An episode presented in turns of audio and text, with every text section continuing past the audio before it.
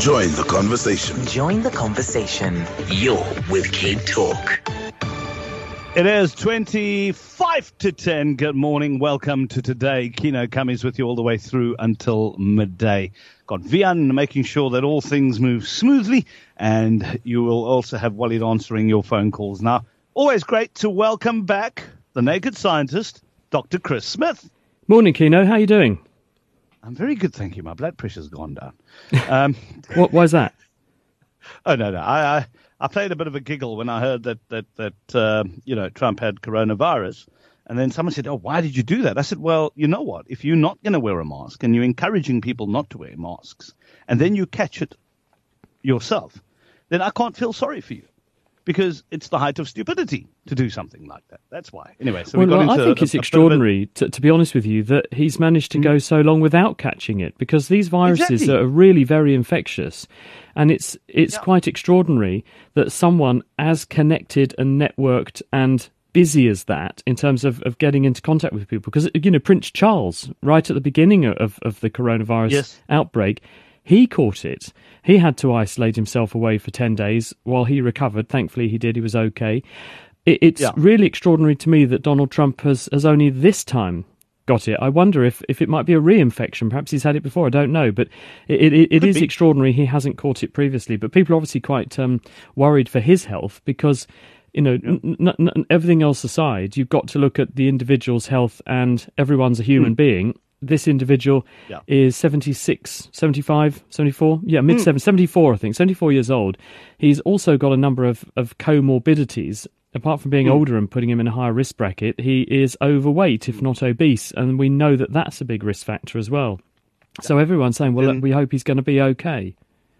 Yeah, the, at the end of the day, Chris, if you caught it and you get it and you put other people, I'm just saying from my side, I can't feel sorry for someone who gets given advice from the best scientists out there, some of the best in the world, and yet you do very little to protect yourself by never wearing a mask. And you certainly don't encourage the people who follow you to do so. So But this I is mean, the same person, side, Kieno, Yeah. right? Who Yeah. who said you should shoot up disinfectant and shine UV lights up people's backsides in order to deal with coronavirus. well, uh, so I mean, this- you do is... you've got to take all this with a pinch of salt, really, haven't you? I mean, a lot of this Yeah. is bluster. It's political bluster. Um, I mean, here in, in the UK though, today, doesn't we it? we've got our own scandal going on because we've got a member of the Scottish Parliament who Hmm. uh, felt iffy last weekend was sufficiently unwell to request a test for coronavirus. She then hmm. boarded a public train. She travelled all the way to London, spent the weekend and the following Monday in meetings, got a positive test result on Monday, and then boarded a train back home. Um, you know, and what it, the hypocrisy of some of these so-called leaders, it's appalling. And this is the same person that called out an individual from an op- the opposite side of the political spectrum when they took a journey in a private car to go to somewhere early in the year to Ah, isolate remember that. themselves. That was Dominic Cummings. This woman, uh, Margaret Ferrier, she, she doesn't seem to kind of get that putting herself in that space is not setting a good example.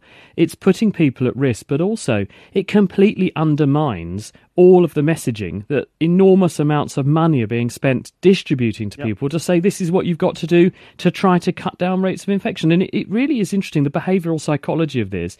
Where are mm. these people coming from? What's their mindset that it's one rule here in Parliament for us to legislate for everyone else having to do these things, but when it comes to the individual, they do something completely opposite. She must have known in the first instance that she was sufficiently unwell, I need to request a test. But then with the positive result in hand, then does exactly the same thing again. I, I just don't understand where these people are coming from. They're clearly bright Yeah, people, exactly. right? They're running countries.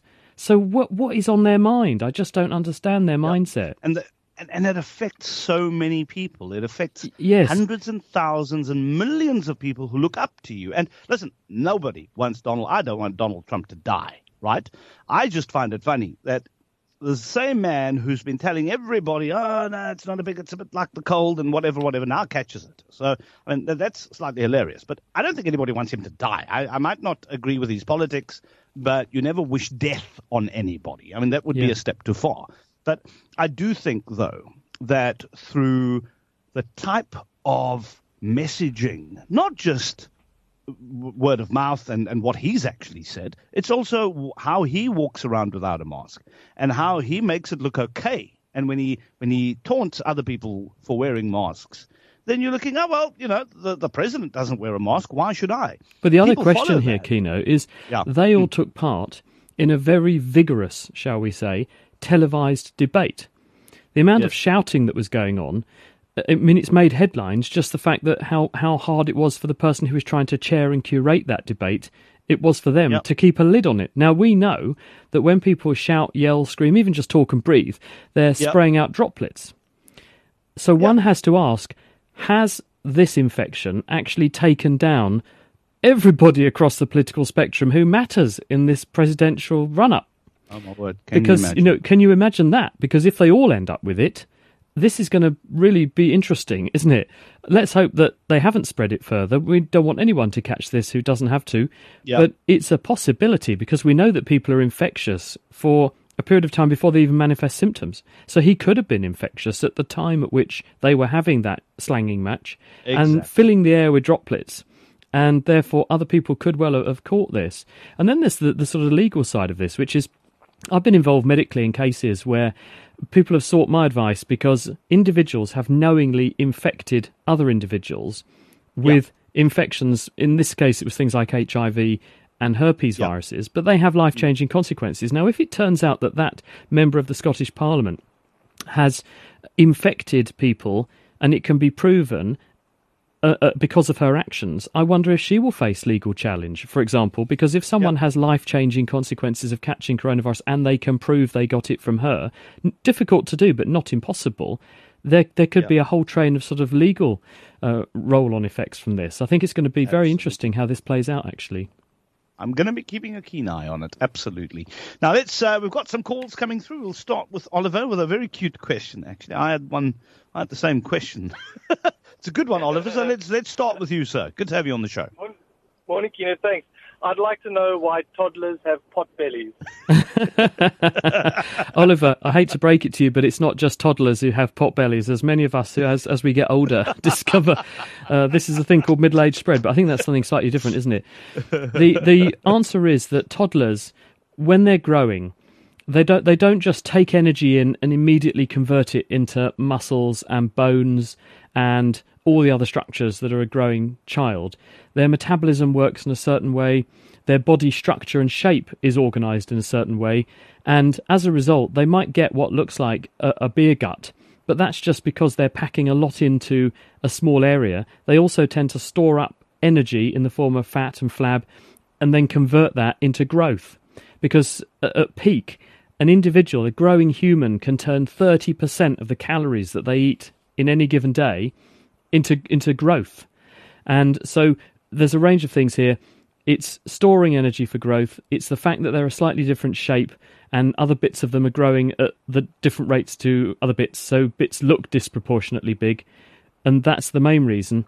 There's one other reason why toddlers, and this is a sad story, can have a pot belly, and that's because they've got health problems. And in some poorer countries, you will see individuals who have problems with parasites if they get certain worms and that kind of thing, which can invade the intestinal system and cause problems for their liver. And specifically, I'm thinking about bill bilharzia and schistosomiasis can do this. This can also cause fluid to build up in the abdomen, and that can cause a pot belly. And then there are children who are malnourished and conditions like kwashiorkor, where individuals don't have enough protein in their daily diet. They're on a very poor, nutrient poor diet, and the low level of protein in their diet means they can't make enough protein to keep the fluid in their blood vessels, and as a result, fluid leaks out around the body and they can get a swollen abdomen that's another reason why. And, and you'll see sometimes children who are malnourished, and you may see mm. television footage, for instance, where there's been a famine, and you think, I don't understand these children, they're, they're malnourished, but they have a sticking out tummy. Why is that? And, and it's because of this condition where they, they have a build up of fluid because they can't make enough protein because their diet's so poor. Thankfully, that's more rare. It's mainly because as children grow up, mm. they're just growing at different rates and they're also storing energy, and, and those factors combined mean that they get a bit uh, disproportionate in different bits of their body for a little while. Okay, thank you very much for asking that question. Um, uh, Oliver, thank you so much for that. Uh, let's go to Roger. Roger's in Durbanville. Hi, Roger. Good morning. Good morning. Hi, Roger. Hi, you know, hi, Dr. Chris. Hi there. Um, I recently read that the ascent speed can contribute to the risk of decompression sickness for free divers. Now, I had always been under the impression that because free divers breathe in air at surface pressure as opposed to scuba divers who are breathing in compressed air, that they were immune immune from any form of decompression sickness. Yeah, the risk is certainly a lot lower, Roger. And the reason is that when you are scuba diving, in order to inflate your lungs underwater, because for every 10 meters you go underwater, that's the equivalent of a whole atmosphere of pressure on you. So if you're 10 meters underwater, you're now experiencing pressure as though you were standing under two Earth atmospheres, not one. And for every 10 meters further you go, it increases by a further atmosphere. And this means that you can't inflate your lungs because the air in them at the surface is now halved in volume. And as you go down another 10 meters, it's a third of the volume, and so on. So you breathe air in from a tank at pressure, and the regulator delivers that air at the same pressure as the surrounding seawater so that you take into account the extra water pressure and continue to breathe air at atmospheric pressure. But what that means is the air you're breathing is much denser than it would be at the surface, so you are forcing more air, which includes a healthy helping of nitrogen. Remember that air is 80% nitrogen, give or take, and it's forcing this relatively insoluble gas to dissolve in the bloodstream. And this means that when you resurface, if you don't resurface sufficiently slowly, the dissolved gas will come out of solution because it doesn't like nitrogen's very badly bad at dissolving. It doesn't like dissolving. It'll come out of solution too quickly and it forms bubbles. So then you quite rightly say, well, hang on, if I go down and I've just got atmospheric pressure air in my lungs, and I go very, very deep, and these free divers are extraordinary, aren't they? I mean, it's amazing to watch. Should that mean then that I won't end up with these bubbles of gas forming as I resurface because mm. the gas is only at atmospheric pressure? That should be the case, but it doesn't always work like this. And the reason is that when these people prepare for their free dive, they do do a lot of maneuvers to force extra oxygen into solution. They breathe and hyperventilate a lot more, which means they will force a bit more nitrogen into, into the blood. They also do something called air packing, and this is where you force extra air right down into the lungs to really hyperinflate your lungs to force as much air to dissolve as possible. And then you sink down underwater and you, you take that lung volume with you. And of course, as your lungs are compressed underwater, you're going to push more of that oxygen and nitrogen that you've packed into your lungs into solution. So when you then start to resurface, it is possible that as the pressure comes off, you may get bubbles forming, and that's what the bends is. That's where decompression sickness kicks in because you get bubbles forming in small blood vessels and they interrupt the flow of blood. And this can affect any organ in the body, especially organs with a high metabolic demand and a high blood flow. The brain, the lungs, your heart, liver, kidney, for example, all very susceptible. And it's not just humans that can get this problem. Animals that are very well adapted to deep diving, things like sperm whales, for example, and other whales that can spend time at a kilometre underwater, those animals, if they're scared to the surface too quickly, can get the bends as well. It's rare, but it has been documented. Oh. People have found what are called osteonecrotic lesions, in other words, holes in the bones, in deep diving mammals like whales, which they believe have been scared to the surface by noises underwater, specifically human noises made by, for instance, people detonating explosives on the seafloor to do seismic surveys, to do geology, to look for, say, oil or gas deposits, for example. So it's not a given just because you're breathing air at atmospheric pressure that if you don't surface very quickly, you can't encourage the formation of some bubbles in your blood vessels, which will give you the bends. The risk, though, is dramatically increased by scuba diving which is why it's really, really important to follow these resurfacing guidelines and you come up in a series of steps and you re-equilibrate at different depths to allow the safe release of the dissolved gas from the bloodstream. You're listening to The Naked Scientist, Dr. Chris Smith. Hi, Dr. Chris. How do creams with sun protection factors in them actually work? Do they protect one? Do they actually protect one from the sun, and how does that actually work? Who who sent that one in then? You didn't say you didn't say uh, who who it was. No, I didn't. I'm just I'm just reading it. My producer sent it through. The person did not sign their Oh, name. okay. Well, anonymous person. How does sun cream work? The way sun cream works is that you have particles in the sun cream, which are about the same size as the light waves that can burn you. The light waves in sunshine that will burn your skin are ultraviolet rays. So light goes from red light, which is big wide waves, through to blue and purple light, which are light waves spaced very closely together, and then just beyond that are ultraviolet rays. And allowed into the skin, ultraviolet is sufficiently energetic. In other words, the waves are sufficiently powerful that they can damage your skin, and they can damage the DNA in the cells at the base of the skin, and this is the prelude to getting skin cancer. It also has what's called a photo aging effect. It breaks down the collagen and elastic Yeah. tissue in your skin, and this causes wrinkles and makes you look like a prune.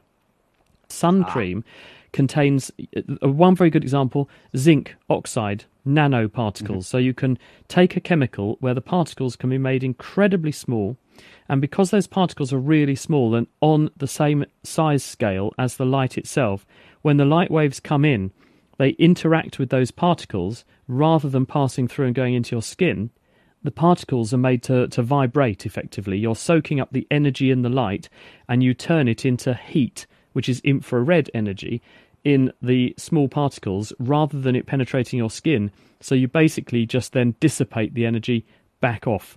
The other thing to bear in mind is these sun creams are white, and white because they're reflecting all colours of light.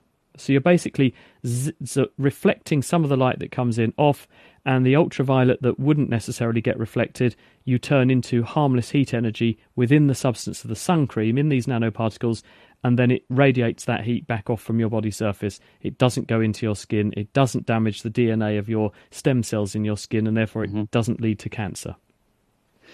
Now let's go to James in Simonstown. Hi, James. Oh, good morning. Good morning, Chris. Hi, James. Um, Jodi Pic- Hello, sir. Jodi Picoult just wrote a fascinating book about parallel worlds, an, an alternative fate, predestination.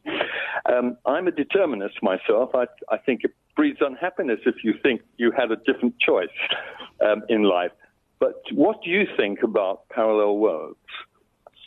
Uh, I'm not really familiar with, with what a parallel world is. Uh, is this as in like a parallel universe, or are you talking about people having a life course and there are different routes that they can take?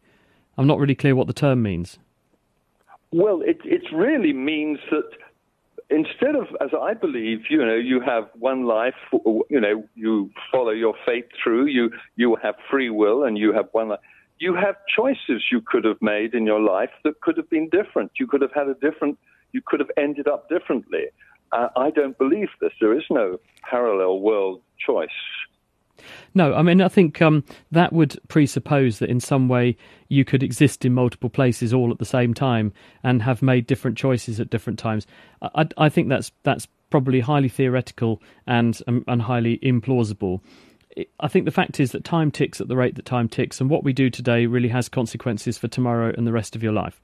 And that's why it's really important to try and make the best decisions every time. I don't think you, you have life isn't a rehearsal, I think is basically what I'm trying to say. I, I don't think that uh, it, it's practical to think in terms of what I could have done. I think it's important to say I've got one go at everything. Life is not a rehearsal. I'm only on this planet once. I'm going to make the best choices I can and the best decisions and the, take the best actions every opportunity I have. And aim to have fun, live in the moment, enjoy yourself, enjoy the people around you, and look after the planet. That's my that's my motto. There we go. James, thank you very much for that, sir. Have a wonderful weekend. There we go. That's James in Simonstown. Let's go to Lindsay in Newlands. Hi, Lindsay. Hi there. Thanks for a great show. Thank you, sir. Chris, I'd like to know what happens to everything in, in life that gets sucked into a black hole? Oh, we'd all like to know the answer to that because, of course, we, we don't know. Uh, what is a black hole? A black hole is a point in space which has so much mass, is so gravitationally active that it deforms or distorts the fabric of space, this so called entity space time, to the extent that light can't even get out. And this is because you curve space time and bend light in such a way that light goes into the black hole, crosses an, a, an entity called the event horizon, and at that point, the light never comes out. Now, if you look at how we've interrogated the universe around us hitherto, we've used telescopes, and those telescopes have used electromagnetic radiation, in other words, light of some form, in order to see stuff. And because light doesn't come out of a black hole, we therefore can't interrogate what's in a black hole using traditional astronomy and light. So we need to find new ways to understand black holes. We have theories about what's in a black hole, we have theories about how they work, but theories are one thing, practical experiments to test these theories is another. Now, one big step forward that's happened in recent years to get to the bottom of this has been the discovery and proof of the existence of gravitational waves. This was one of Einstein's predictions from his theory of general relativity, and they were confirmed in 2015 and uh, rewarded their discovery with the conferring of a Nobel Prize for the discoverers. Why gravitational waves matter is because they're ripples in the fabric of space, and anything massive interacting with anything else massive, like a black hole or uh, two big stars interacting, they will cause ripples in the fabric of space which travel unhindered across space and can be detected billions of years after they were formed, in some cases, by detectors here on Earth. So, this gives us a new way of understanding these entities and probing them. And so, scientists are beginning to use uh, gravitational waves in order to make measurements about black holes and to do tests in order to put some of the theories about how they work to the test so that we can refine our understanding. But no one's been into a black hole that we know of, survived to tell yeah. the tale, and then documented what's in there because even if you did get in there and make those observations, you wouldn't come out again. So at the moment, it remains not just a black hole, but a black box. Nice one. Lindsay, thank you very much for that. Now, uh, Dagmar asks this question. It was Dagmar, right? So I understand that itching is meant to attract your attention to a pest feeding at you, and by scratching you can stop or remove it. Um, so, so let's talk about itching. I think the, the, the question centers around itching. Why do we itch? What is an itch in relation to insects, for example, biting you and other things? Uh, itch is a sensation which is conferred on us or and carried by a very specific group of nerve fibers. Believe it or not, you do have a population of nerve cells whose sole job is to make you itch. And they are distributed all over the body surface and inside the body in some cases. And when a sensation of itch is detected, what is happening is that those nerves coming from that part of the body have gone active and they are signaling to the spinal cord that the part of the body that they supply is being irritated. So you therefore get in your spinal cord a signal of where on the body surface this is happening, and it's being told, and this area itches. And that's then sent onto your brain, and it's there to attract your attention. And I guarantee everyone listening to this now, I'm talking about this, will now be thinking, oh, I feel a bit itchy. And people will, will be scratching themselves because there's a very strong psychological element to this as well. And the reason it has evolved is to defend us from invaders, parasites, and other threats.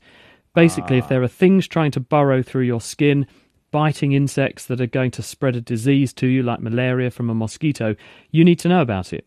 So your body has evolved this mechanism to draw your attention to a part of its surface that is under threat.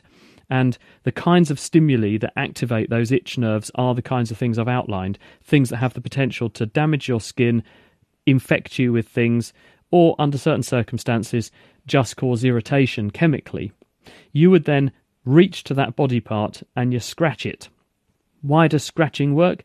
Because what scientists have discovered is that when you cause pain in the skin and, and scratching is producing a small amount of pain, the pain nerves go to the same point in the spinal cord that the itch nerves do, and they actually ah. squirt nerve transmitters onto the itch nerves and turn them off.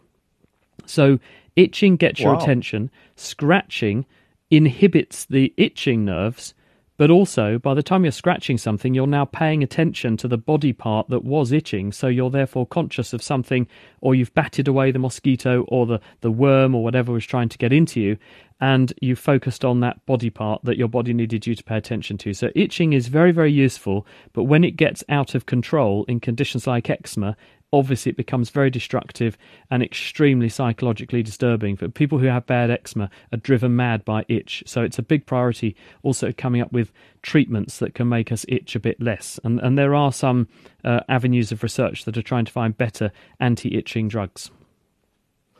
Chris, as always, great chatting to you, sir. You must have a fabulous weekend and we'll chat next week. I'm already looking forward to it. Thanks for the great questions, everyone, and have a lovely weekend.